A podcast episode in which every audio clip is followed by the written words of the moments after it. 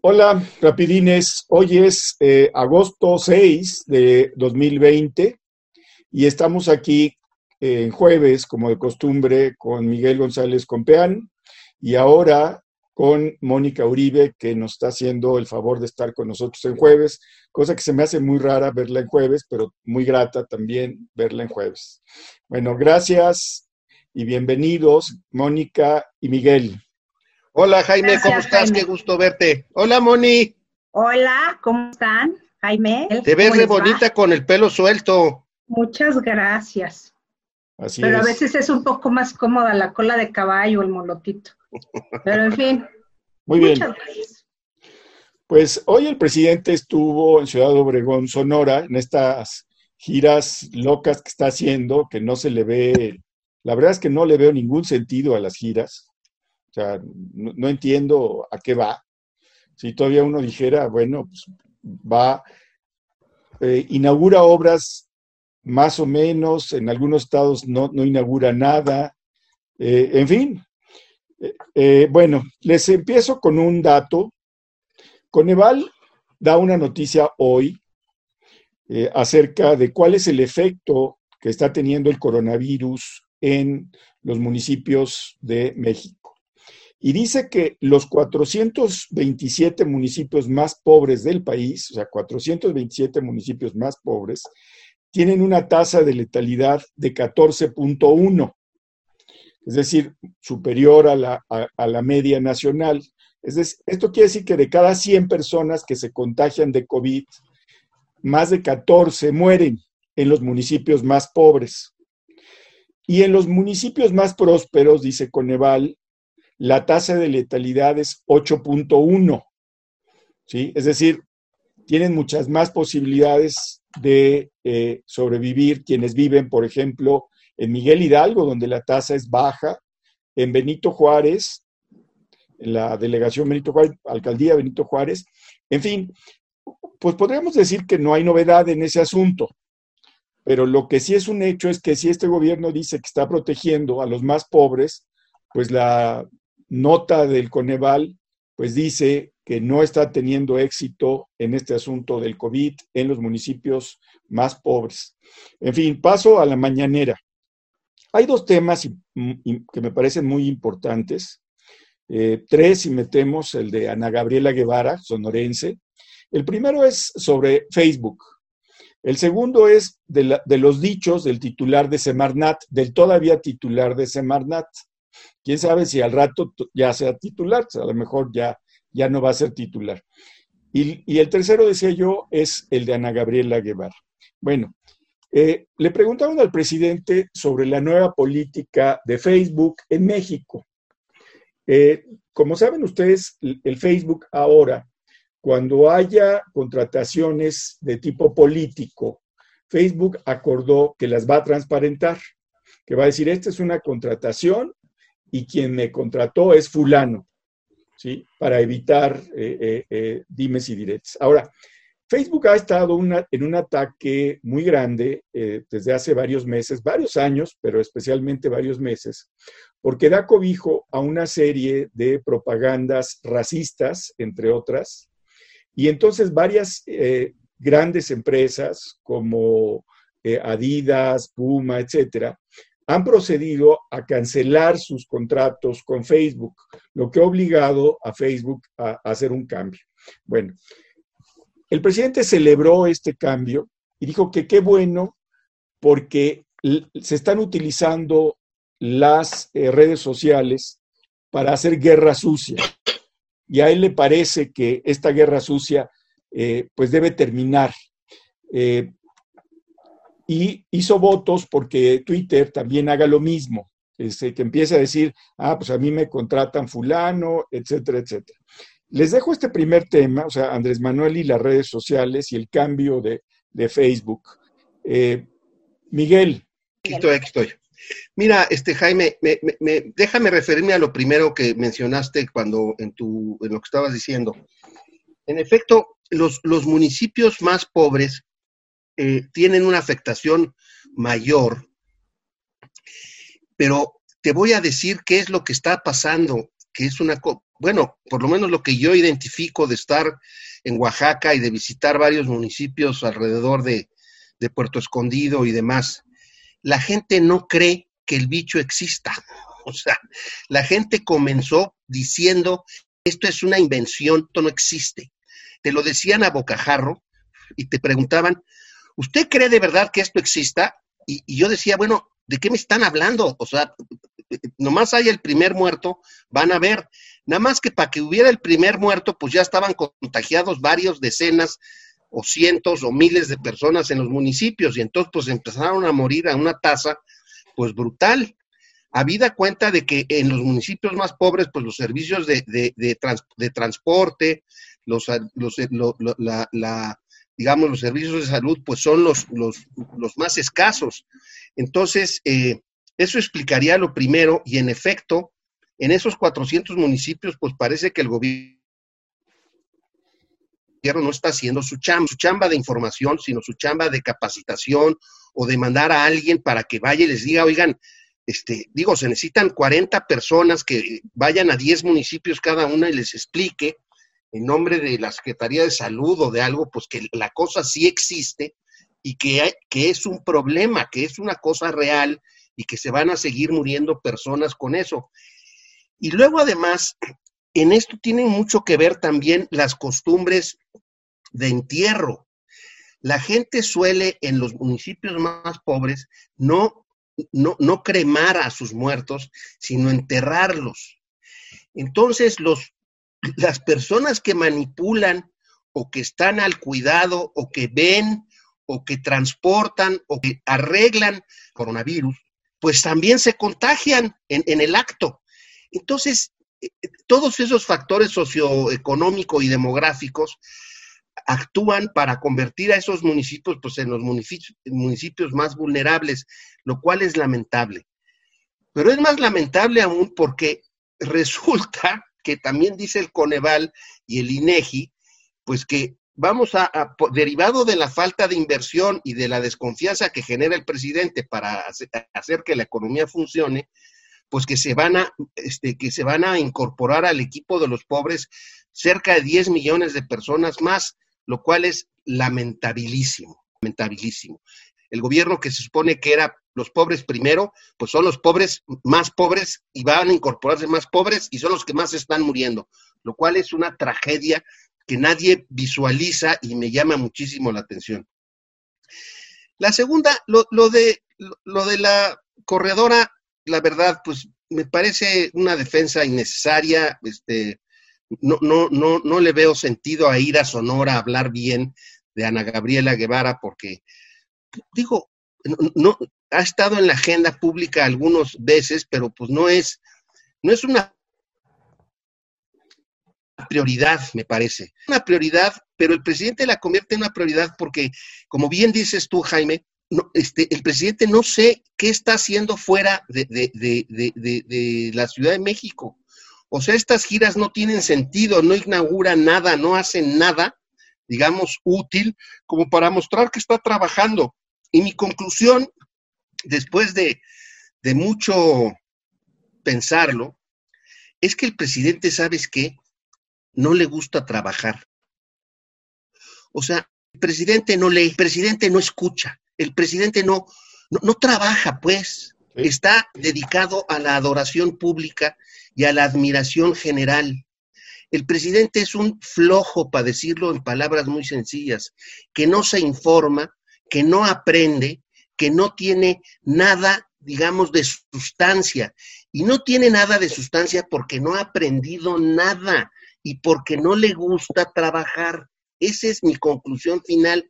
Entonces lo que le gusta es viajar, que lo apapachen, que lo que lo prohigen, que lo, lo traten bien, que es la neta del planeta, nada más, o sea, pero él sencillamente no le gusta trabajar. Entonces, como no le gusta trabajar, pues ¿para qué se queda aquí en Palacio Nacional? Pues mejor va a que lo adoren distintas personas este, en sus periplos o que le reclamen, pero entonces que él haga grilla con eso y, que le parezca muy bien, etcétera. Pero básicamente el, el presidente es un flojo, pues, para acabar pronto, punto, sencilla y llanamente. No le gusta trabajar, no le gusta hacer nada que represente un ejercicio intelectual o físico para hacer cosas, para que las cosas se hagan. Entonces, claro, a celebrar, pues qué bueno que Facebook va a dar transparencia de esto, porque en vez de que él lo, promueva derivado de un análisis que haya mandado hacer en su oficina de la presidencia, etcétera, etcétera, nomás celebra lo que los demás hacen, como hizo con lo de las pensiones y hace con tantas otras cosas más. Entonces, pues es lamentable, es una pena, pero mi conclusión ya al final de todo es que toda la verborrea del presidente proviene de que el presidente no le gusta trabajar, nomás le gusta hablar y oírse a sí mismo. Esa es mi conclusión final. Ahí la dejo, Jaime. Mónica. Me encantó cómo lo dijo Miguel. Al presidente no le gusta trabajar y es un flojo, pues sí, la verdad es que sí. Hay muchos elementos. Bueno, yo siempre he dicho que es, un, es el gobierno de la baba y el desgobierno. Entonces, creo que podríamos elaborar una, una definición más, más sencilla, el desgobierno del flojo que no trabaja. Y es cierto. Bueno, ¿qué es lo que, lo que López, qué es lo que mantiene a López sobrándose? El contacto con la gente. Él no puede estar metido en una oficina, a lo mejor tiene déficit de atención con hiperactividad y ya de viejito pues se pone peor. Y bueno, puede tener muchas cosas, pero el caso es que el presidente cree que echar el rollo es gobernar, que ir de un lugar a otro como, como un gobierno juarista itinerante, que le encanta la figura de Juárez, igual quiere imitarlo en la itinerancia, pues es, es lo, que, lo que debe ser, un gobierno que se mueva por todos lados, con esa idea de que hay que estar en todos lados para darnos cuenta qué es lo que realmente está sucediendo a ras de suelo. A lo mejor se entera, yo creo que no, pero el caso es que hoy, es más, nos demostró a, lugares que, qué por qué, o sea, el criterio para escoger los lugares, neta, yo no lo entiendo. Porque de Tepic a Ciudad Obregón, que yo sepa, la bronca está en Hermosillo, no en Ciudad Obregón, porque quiere ver a los yaquis, ¿para qué hace perder el tiempo a la gobernadora, que a lo mejor sí está haciendo algo importante? ¿Y por qué no se va directo con los yaquis? Ah, no entiendo. Pero bueno, pasando de mi no entender y las nuevas bonitas definiciones del desgobierno actual. El tema del Twitter verdaderamente es, es como hablar del vecino sin saber qué onda. En realidad yo, yo creo que López Obrador utiliza las redes sociales, pero no entiende realmente sus mecanismos, sino que eso, como todo, lo delega. Porque si algo tiene López Obrador es que lo que no entiende, lo delega y que se hagan bolas, pero pues, si hay necesidad de colgarse la medalla, se la cuelga y si hay necesidad de echar la culpa, pues se la echa al susodicho que esté encargado de ese tema. Entonces, lo, de Twitter y Facebook y si transparencia o no transparencia, la libertad de expresión, a mí me parece una de las banalidades más, o sea, puede dictar a cosas más importantes como decirnos qué está pasando realmente con el gobierno y la pandemia. Y eso, pues, ¿no? Bueno, sobre Ana Gabriela Guevara, pues sí es anecdótico, o sea, se lo preguntaron, pero eh, lo que llama la atención es cómo el presidente defiende a los suyos como si no hubiera un mañana o como si realmente estuvieran eximidos de culpa, simple y sencillamente por ser personas cercanas. Ana Gabriela Guevara, a ver señor, no solamente la justicia, hay muchos aspectos administrativos que Ana Gabriela Guevara ha fastidiado el deporte mexicano no ha avanzado nada desde que ella, bueno, no es que hubiera avanzado mucho, pero, pero yo no sé cómo íbamos a ir a las Olimpiadas de Tokio. La neta, ella era la encargada hasta donde entiendo, pero pues parece que no. Como que no hay un conocimiento de, de, de qué, o trata de viajar, o sea, se escabulle de todo. Y lo de, Toledo, lo de Toledo me pareció maravilloso. Cuando oí este, el audio, que fue ayer en la tarde, después, como a las 4 de la tarde, a lo mejor me llegó antes, pero dije, ay, no, ahorita no lo digo, quién sabe qué es, ¿no? Y cuando empecé a darme cuenta que era, dije, López Obrador ha de estar al borde del ataque de nervios y ya lo oyó, o le va a dar la turulaca en vivo y en directo, porque si algo no tolera es que su propio equipo lo cuestione. Y lo que dijo Toledo fue un grave cuestionamiento a la gestión de gobierno y a la persona misma del presidente. Yo no sé si dure de aquí a, lunes como secretario de, de Medio Ambiente, no lo sé, pero en realidad tuvo razón en decir que el desgobierno actual no tiene claro qué es la 4T y que hay muchas luchas intestinas y que pues eso no les permite actuar. Unos hacen una cosa que consideran prudente y otros tienen otros intereses y pues realmente obstaculizan lo que está haciendo otro secretario. Entonces, es como una cena de negros. Por eso es un desgobierno, porque además ni siquiera se ponen de acuerdo, ni siquiera pueden tener un diálogo, a decir, este problema ambiental con las mineras tiene estos riesgos. Y el otro llega, ah, bueno, pero es que las mineras van a invertir. Bueno, entonces, ¿por qué no se sientan y buscan formas de solución para una derrameo y por lo tanto una derrama de riqueza? O sea, no entiendo por qué no se pueden poner de acuerdo. Entonces, el desgobierno que está hacia afuera y lo que vemos nos habla de un desgobierno interno. López Obrador no ata ni desata con su equipo y eso es patético y trágico porque lo estamos viendo, lo estamos viendo con casi 50 mil muertos, que no deberían estar muertos si hubieran tomado las decisiones adecuadas en el momento preciso. En fin. Oye, déjame, pues, no sé, Jaime, si me permites además añadir una cosa. No, no, me, perdón por interrumpirte, pero eh, por lo menos discursiva, es Durazo. Durazo es de Sonora. Claro. Y Durazo está buscando, obviamente Durazo está metido en un agujero y no está haciendo, está haciendo lo mínimo porque quiere ser gobernador de Sonora.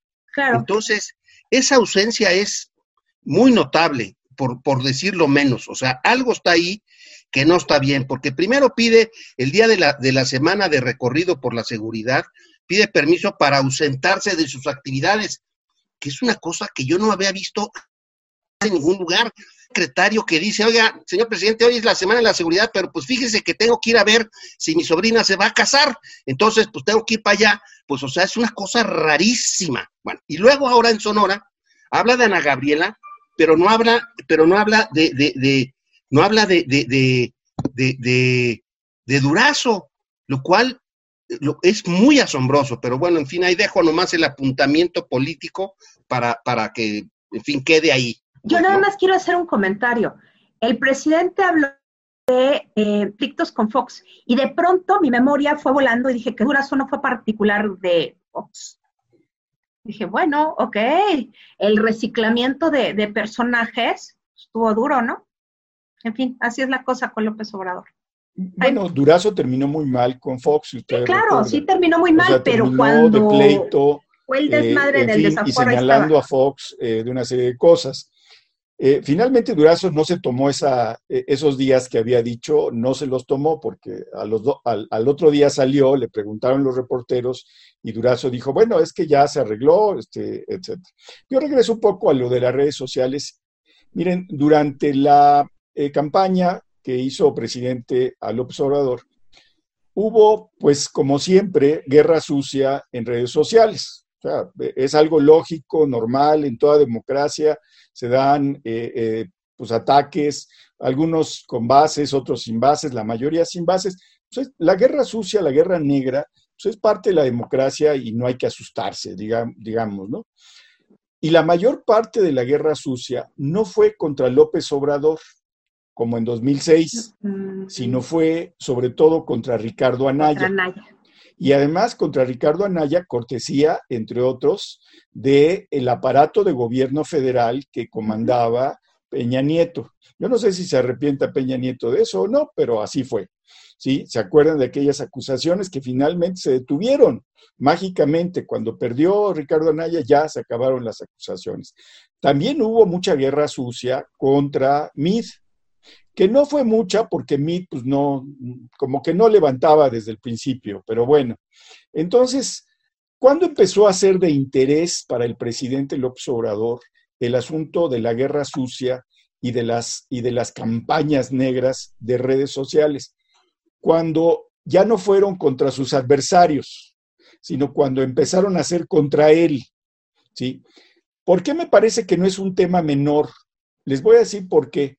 Porque me da la impresión de que hay la tentación porque así lo han dicho varias, varias gentes de la 4T, podría haber la tentación de empezar a acortar espacios para el uso de las redes sociales.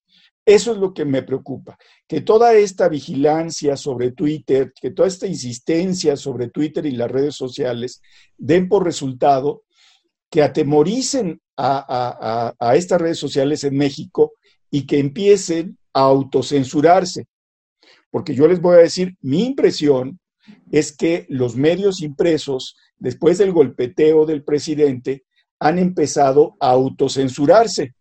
¿sí? Esa vieja costumbre que les dejó el PRI, ¿sí? Es decir, no, no, eh, eh, el presidente dice, yo no censuro a nadie. Pues no, pero después de pegarle 10 veces a un periódico, después de que sus, seguidores hacen campaña contra tal o cual personaje del periodismo, pues la verdad es que ese personaje empieza a medirle, ese periódico empieza a medirle. Se dice que ya hay casos de periodistas que han tenido que salir de los periódicos porque eh, la presión del gobierno federal sobre ellos es, es grande. Bueno, por eso me interesa lo de las redes sociales. Ahora, paso a lo de Ana Gabriela Guevara.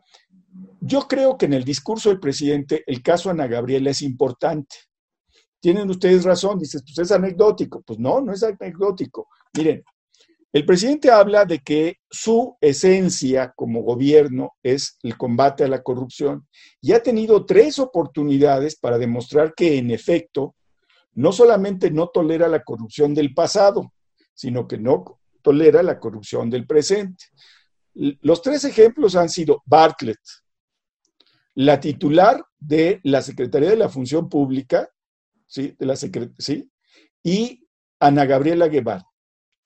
Y hoy que, le preguntaron del tema en, en Sonora, la tierra de Ana Gabriela, el presidente dijo que eso está en manos de la Secretaría de la Función Pública. Pues déjenme decirles que está en manos de la Secretaría desde mayo, desde antes de mayo puede ser. O sea, lleva tres meses la Secretaría de la Función Pública y no ha dado a conocer qué pasó con las acusaciones de extorsión, qué pasó con el desvío de recursos. ¿Qué pasó? ¿Por qué en horas de oficina la titular eh, está jugando golf? O sea, o sea, hay fotos donde está jugando golf. Claro, va a decir que pues, es parte del deporte nacional, pero pues que no me vengan con cuentos, ¿no? El golf, este, el golf no es un deporte olímpico ni nada por el estilo. Eso suena como cuando el presidente dice que los, los viejos neoliberales se iban a jugar golf pues resulta que los nuevos de la 4T también juegan golf. ¿sí? Ha de tener algo, eh, a mí me parece muy aburrido, pero seguramente ha de tener algo. En fin, entonces sí me parece que en ese sentido, esos tres casos representan, pues que de lengua me, me como un taco, porque ¿cómo puede ser que un funcionario pueda tener tantas casas o funcionarios puedan tener tantas casas o tantas acusaciones y el resultado es se está investigando. Y luego, para todos los que no saben qué pasó con el secretario Víctor Manuel Toledo, el presidente tiene una frase maravillosa. Dice que su pecho no es bodega y que él siempre dice lo que piensa. No siempre piensa lo que dice, pero siempre dice lo que piensa. Eso, es, eso es cierto. ¿sí? Pues resulta que el pecho de Víctor Manuel Toledo tampoco es bodega. Y entonces, en una reunión de trabajo, Víctor Manuel Toledo dijo que la 4T está llena de contradicciones y al interior del gabinete hay luchas de poder. Que él tiene problemas, ¿sí? Con Alfonso Romo, ¿sí? Que es, se supone que el enlace con, los grandes empresarios de este país, con Víctor Villalobos, que es el titular de la Secretaría de eh, Desarrollo Rural, y con Rocío Nale, que es la secretaria de Energía. Y ojo, conste que obviamente los tres tienen, eh, pues, eh, de alguna manera cercanía con las cosas que está haciendo en la Secretaría del Medio Ambiente. O sea, entonces me da la impresión de, eh, que Romo, Nale y Villalobos lo que están haciendo es nos vale gorro el medio ambiente. Nada más es una cuestión discursiva. Pero lo más grave de lo que dice, de lo que dice Víctor, Víctor Manuel Toledo, es que hay muchos intereses en el gabinete. Y dice, también el presidente tiene intereses. Entonces uno dice, ¿cómo? Yo pensaba que el presidente flotaba sobre la realidad y era como una especie de ángel lleno de pureza que no podía ser tocado por esos intereses. No lo dije yo, lo dijo el secretario del Medio Ambiente. Nos preguntaba a alguien que, nos mandó un mensaje que qué opinábamos. Bueno, la verdad es que no es raro que un gabinete tenga confrontaciones. Le preguntaron directamente al presidente de ese tema y el presidente, como siempre que le preguntan algo que no puede contestar, vean su estilo, dice, bueno, pues todo el mundo tiene derecho a tener opinión, pero recuerden que el gabinete de Benito Juárez era el mejor. Y uno dice, perdón, ¿qué carajo tiene que ver el gabinete de Benito Juárez con las acusaciones que está haciendo Víctor Manuel Toledo? La respuesta es nada, pero se aventó su discurso sobre el gabinete de Benito Juárez. ¿Por qué? Perdón, pero ese es un recurso de Merolico. O sea, te preguntan una cosa y dices que, pues, que, que en las tierras de tu compadre las cosas van bien. Pues no. Y paso a otro tema que, eh, que es la violencia en Sonora. Le preguntaron varias veces hoy en la mañanera, pues dijeron, oiga, pues aquí la cosa está muy caliente, muy fuerte, muy todo. ¿Sí? Está desbordada, le dijo la violencia, dijo. ¿Sí? Y la respuesta de él es, siempre eso. Yo, es un compromiso que va a haber más Guardia Nacional. Es un compromiso que van a construir aquí un cuartel, que por cierto los cuarteles van muy atrasados en su construcción. ¿Qué es lo que pasa con eso, con eso de la Guardia Nacional? Bueno, para decirlo claramente, ¿sí? en muchos estados de la República se vive bajo el yugo del crimen organizado. Así de simple, así de simple. Los gobernadores tienen miedo, los presidentes municipales tienen miedo o están coludidos, ¿sí? Y el presidente presume de una Guardia Nacional que ha sido inútil. Ayer Riva Palacio, en su columna, pues dice que hay la intención del presidente de sacar de la esfera civil la Guardia Nacional y de plano dejarla bajo el mando de la, de la Secretaría de la Defensa. O sea, ya ¿sabes qué, Durazo? No le hagas al cuento, no sabes, no lo puedes hacer. Adiós, vamos a ver con el general, secretario, que él se encargue de la Guardia Nacional. Pues ya nada más eso falta, nada más que nos dirá Miguel qué tan constitucional es ese movimiento, que la seguridad de este país esté en manos ya descaradamente de los militares. Miguel. Mira, este has dicho, como siempre, lo celebro porque eres un, una gente eh, que pone las cosas sobre la mesa, eh, bien además. Eh, se me antoja decirte varias cosas, Jaime. La primera de ellas es que, este, en efecto, lo de Toledo tiene una importancia muy significativa por una razón más allá de lo que dice en particular, sino tiene razón porque tiene razón porque lo que hace es no está dividida eh, el gobierno en, por lo menos vamos a decir, en dos o tres grupos de personas. Y hay uno en particular que me preocupa, que es el de Beatriz, la, su esposa, que es el que lo comanda, eh, Batres, Ackerman y los Bejarano que están, que tienen una agenda de radicalización que además tiene, tiene ganas de influenciar la universidad. Otro grupo, en participa el compañero Ackerman, que está pensando en cómo darle una, una visión ideológica de largo plazo, a, digamos, a la proporción de Morena, en los actores. Pero en efecto, lo que, lo, que, lo que deja sobre la mesa es que sí hay una fuerte división al interior del gobierno respecto de lo que significa la 4T o lo que debería hacerse en el país. Y eso es muy, muy grave, porque además el propósito de lo que intentan cada grupos pues es distinto. El de Beatriz, eh, eh, la esposa del presidente, pues andan pensando en qué mujer se queda de presidente después de Andrés Manuel. O es la Sheinbaum o es eh, Sandoval, esposa de Ackerman, por cierto. Entonces, ah, sí es muy importante lo que dices. O sea, hay un, asunto ahí que, tiene, digamos, diversas vertientes y, complicaciones que no es fácil dilucidar. Habida pues que repita la frase de que quién diablos grabó al señor Toledo. O es un traidor dentro de las filas de su ejercicio de gobierno, o es una, o es una filtración a propósito. O sea, le dijo, a ver, Jaimito, grábame porque voy a decir una cosa muy importante y ahí después la filtramos y a ver qué sucede en el ámbito público. Las dos cosas son muy graves, no son ninguna tontería. Entonces tienes lo de la filtración y lo de Toledo es un tema no menor, no menor. Después, la otra cosa que, que creo que estamos dejando de lado, pero que volvió a hablar de la descentralización de las secretarías del Estado mexicano, lo cual me parece un, despropósito increíble.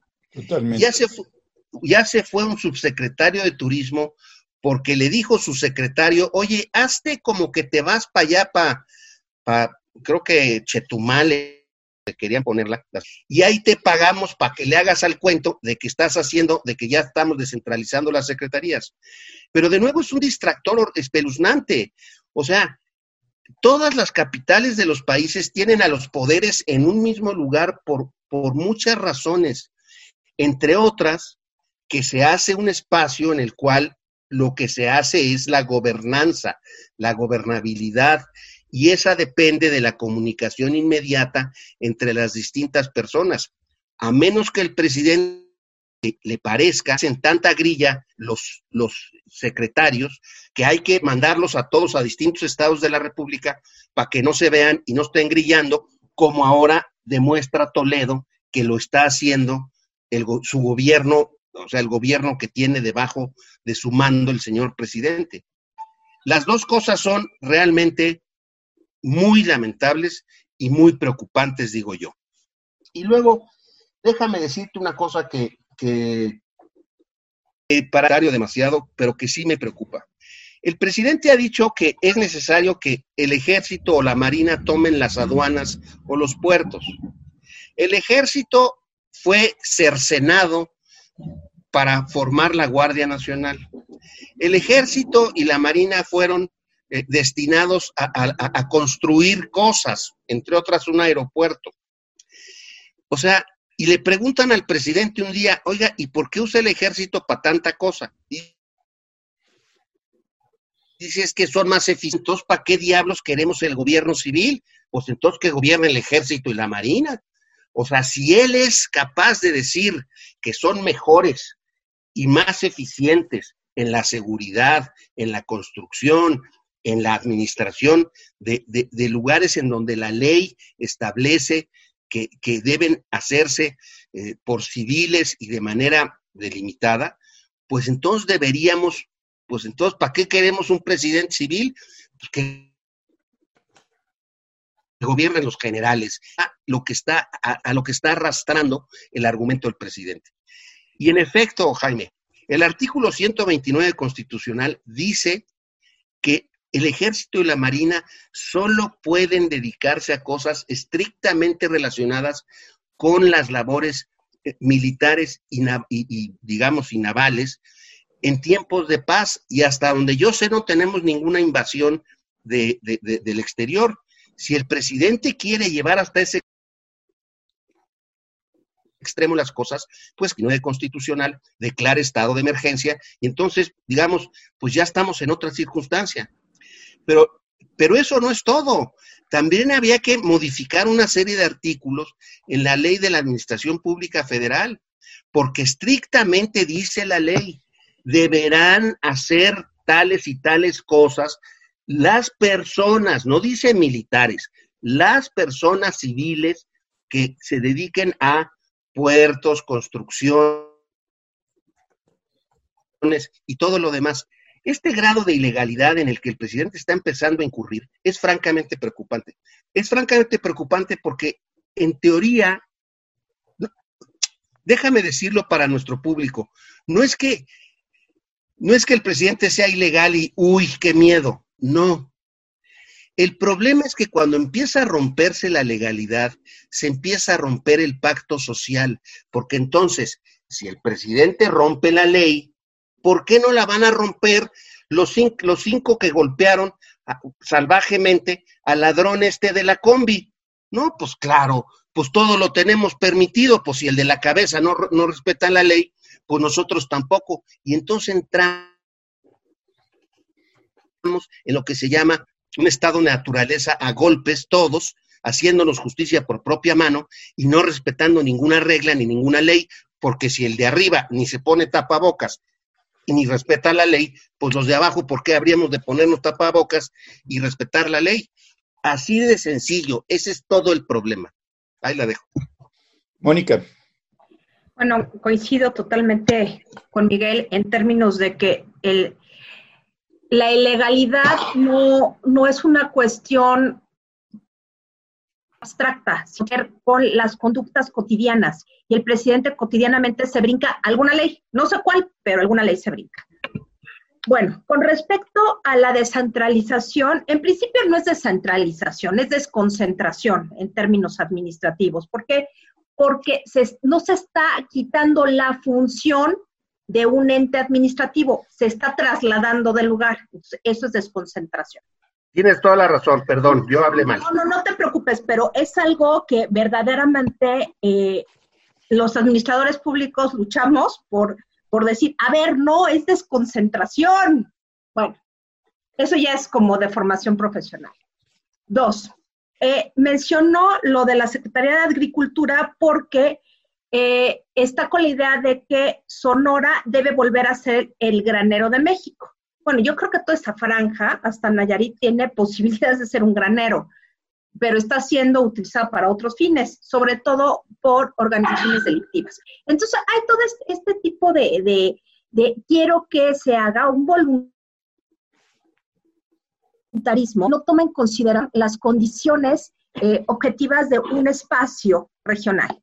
Ahora, me refiero a lo de desconcentración porque dijo sobre lo de agricultura y también dijo antier que quería llevar a Fonatur a Tepic, que va a ser Fonatur en Tepic.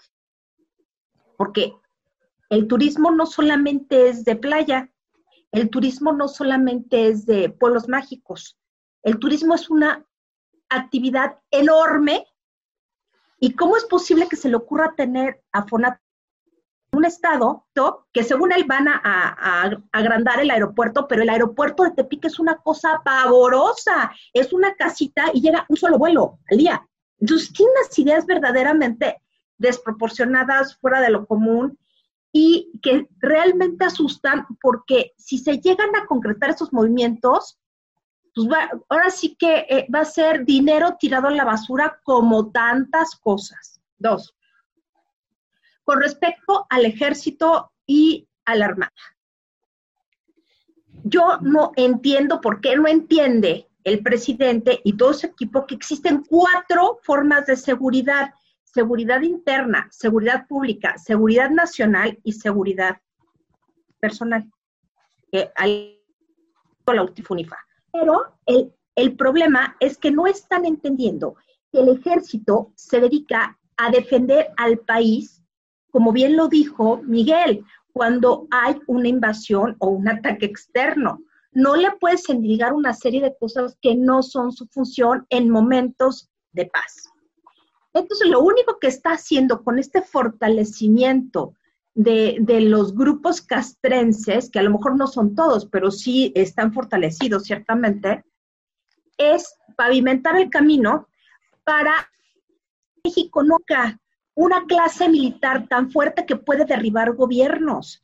¿Qué queremos? Queremos enfilarnos a toda la clase de gobiernos militares que se han visto en América Latina y que afortunadamente México, con el pacto que hizo a través de la constitución del Partido Nacional Revolucionario, hizo de los militares un sector y después se volvieron gobernantes civiles. ¿Vamos a regresar a esas épocas de gobiernos militares? Yo espero que no, pero el señor está poniendo las condiciones para empoderar de una manera no ilegal, sino poco a las Fuerzas Armadas. Tenemos una ventaja con las Fuerzas Armadas mexicanas, que son de origen popular, no son élite, y son, pues, pues grupos que tienen un alto nivel de legitimidad porque se han portado bien, pero le están abriendo la puerta para que se porten mal.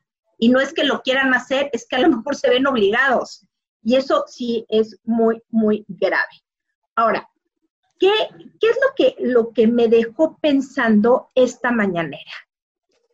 Bueno, estaba ahí la gobernadora del PRI, que por cierto le echó un piropo a ella y a su partido. Por lo menos el PRI sí había aceptado la pensión de los adultos mayores, en cambio el otro partido de oposición no. Bueno, ya sabemos que el PRI está siendo si no cooptado completamente, al menos ciertas figuras del PRI están de alguna manera tratando de quedar bien con el gobierno de López Obrador por diferentes motivos. Unos porque realmente están gobernando como que lo que no, lo que menos quiere es que le quiten recursos. Entonces, bueno, tiene que aperturar. Otros porque tienen cola que les pisen. Y así nos podemos ir por muchas cosas. Pero el caso es que me parece que el presidente emite juicios sobre grupos políticos, partidos, que no debería ser porque finalmente él está por encima de eso. Entonces, ¿a qué le juega? A tirarle a los demás partidos me parece poco institucional. Y otro punto, volviendo al tema de Toledo, es que es natural que los grupos, me estoy refiriendo a empresarios, intelectuales, sector obrero, campesinos, o sea, los clásicos iglesias, todo esto, traten de impactar al gobierno en su agenda. O sea, es decir, que el gobierno responda a ciertos intereses, porque son grupos de presión. El problema que yo veo es que el, gabinete de Andrés Manuel López Obrador tomó ciertas partes de ciertos grupos de presión y se mete en los pleitos y de presión. ¿Cómo lo, ¿Cómo lo pueden ejemplificar? Los empresarios. Romo representa a un grupo de empresarios, pero no representa a todos los empresarios de México. Ojo. Este, Toledo puede representar una parte ecologista, pero a lo mejor no está representando a todos los ecologistas. Nale representa los intereses de cierto grupo de trabajadores de Pemex. Y así sucesivamente nos podemos ir con cada uno de, de los secretarios, que es normal. El problema está en que quien es el líder del equipo tiene que buscar equilibrar esos intereses y el presidente no lo está haciendo. Por eso es tan fácil buscar quedar bien a través de una filtración o jugar políticamente a través de una filtración. O sea, no, los, no sabemos qué pasó con Toledo, si dijo, a ver, Chuchito, grábame y lo vamos a filtrar, o realmente hubo un traidor. Pero cuando no hay una cabeza que dé certidumbre a la acción política de un equipo presidencial, obviamente todos se van a ir por la libre avanzar sus intereses. Y es lo que estamos viendo. Un desgobierno porque finalmente la gente que escogió al presidente para que lo ayuden a gobernar, porque finalmente son secretarios de Estado, no son ministros. La última responsabilidad cabe en el presidente. Entonces, parece ser que o escogió mal o solamente le interesó cubrirse las espaldas con amiguitos sin tomar en consideración, pues, verdaderamente la idoneidad para el cargo, hay uno dentro de esa corte que él llevó al gobierno y que se le puede mostrar. Es lo que, lo que me llevó a pensar hoy, esta mañana. No sé qué piensan ustedes. Bueno, un comentario final rápidamente. Todo esto del gabinete se debe yo creo que a dos cosas. Primero, a lo que decía Miguel, al presidente le gusta el viaje, ¿sí? Le gusta eh, estar en el, en el show. Y segundo, a su desconocimiento en varias materias. O sea, si es un asunto eh, de relaciones exteriores, pues Marcelo se encarga completamente. Si es un asunto de salud, pues ahí tiene a López Gatel. Y así cuando lo van viendo, si es un asunto de medio ambiente, pues ahí está Toledo. Sí, eso es, exacto. O sea, es un presidente que no se mete en los temas y no se mete en los temas porque no los entiende y segundo, porque además de no entenderlos, a él no le gusta. Porque sí es cierto que ha habido presidentes muy encerrados en este país, presidentes que, no que salían muy poco, que conocían muy poco, eso es cierto. Pero el hecho de estar sí, de gira todos los días, como una especie de, de Lázaro Cárdenas en campaña, porque sí, en campaña, pues Lázaro Cárdenas recorrió una parte importante del país. Como presidente recorrió una parte importante del país, pero no era un hombre que se la pasara de gira. ¿sí? Es decir, trabajar de presidente significa que en algún momento te tienes que sentar en tu escritorio, ver la pila de papeles que está ahí, ¿sí? Y entonces empezar a dar, a dar órdenes sobre lo que estás leyendo y sobre lo que estás escuchando. Pero si estás en el Bataclán, como el presidente, pues no le entiendes a las cosas, no le entiendes a las cosas. En fin, yo creo que ahí está, y espero que la descentralización y la desconcentración no se lleve a cabo, porque en los 80 fue, en los 80 fue terrible.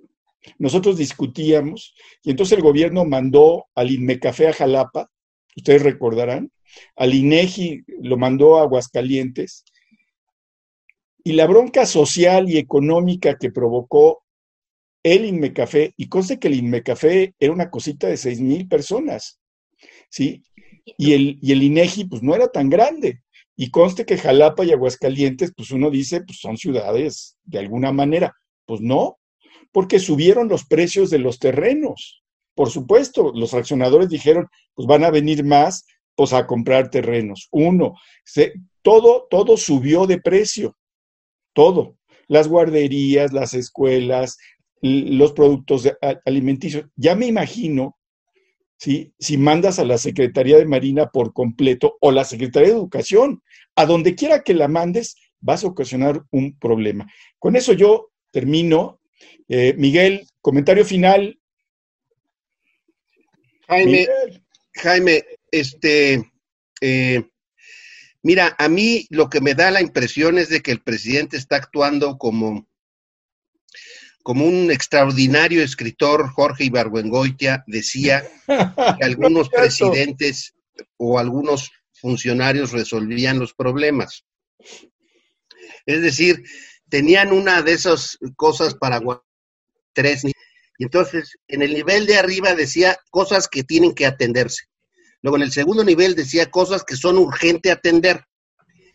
Y en el tercer nivel decía cosas que deben ser atendidas de inmediato. Entonces, algunos presidentes o algunos funcionarios, decía Ibarro Engoitia, llenaban la bandeja de arriba y pasaban esos papeles a la bandeja de abajo. Se volvía a llenar la bandeja de arriba y entonces pasaban la bandeja, la segunda bandeja y llenaban la bandeja tercera